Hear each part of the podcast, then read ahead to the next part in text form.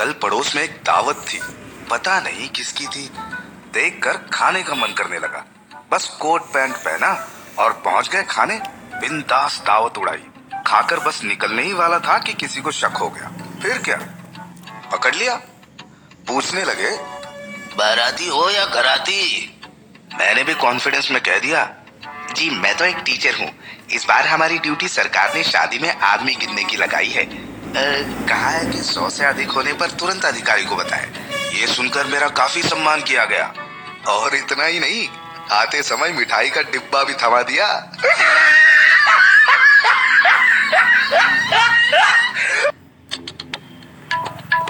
भाई साहब, अब आप लोग ही बताएं कि मैं क्या करूं।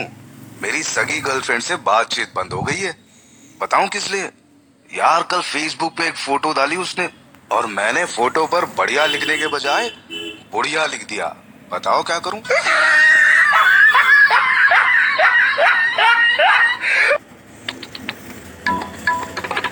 दोस्तों, मेरे घर वाले ढूंढ रहे थे अब शादी के लिए लड़की कैसी हो। मैंने सोचा क्यों ना अपने शादीशुदा दोस्त नितिन से राय ली जाए, और मैंने नितिन से पूछा, अरे भाई नितिन, आ, यार शादी के लिए लड़की ढूंढ रहा हूँ, ये बता दे यार कैसी होनी चाहिए।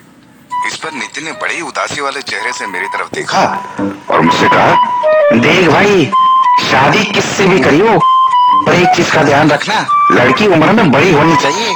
अरे भाई ये क्या करा, लड़की तो छोटी होनी चाहिए ना।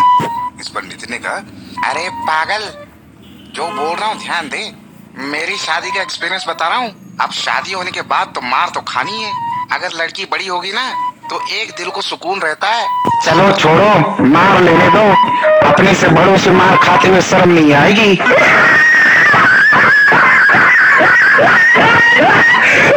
नमस्कार दोस्तों, मैं हूँ आपका दोस्त आरजे मनोहर, और मैं दिल से आज आपको बहुत धन्यवाद कहना चाहता हूँ कि आपने मुझे इतना प्यार दिया, आ, मेरे चुटकुलों को इतना पसंद किया।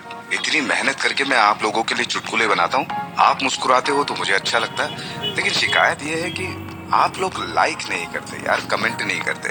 लाइक करके कमेंट भी कर दीजिए ताकि मुझे पता चले कि आप कितना एंजॉय कर रहे हैं। चलिए खैर, आज के चुटकुले को कैसे भूल सकते हैं, तो आज का जोक मैं आपको सुनाता हूँ।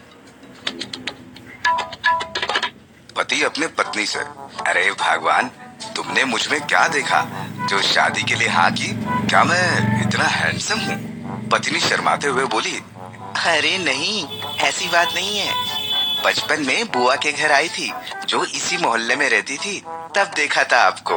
आपकी माँ जब आपको गली में चप्पल से मार रही थी और आप चुपचाप सर झुकाए खड़े थे, तभी मैंने मन में ठान लिया था, और तभी से सोच लिया था अगर शादी करूंगी तो बस इसी लड़के से।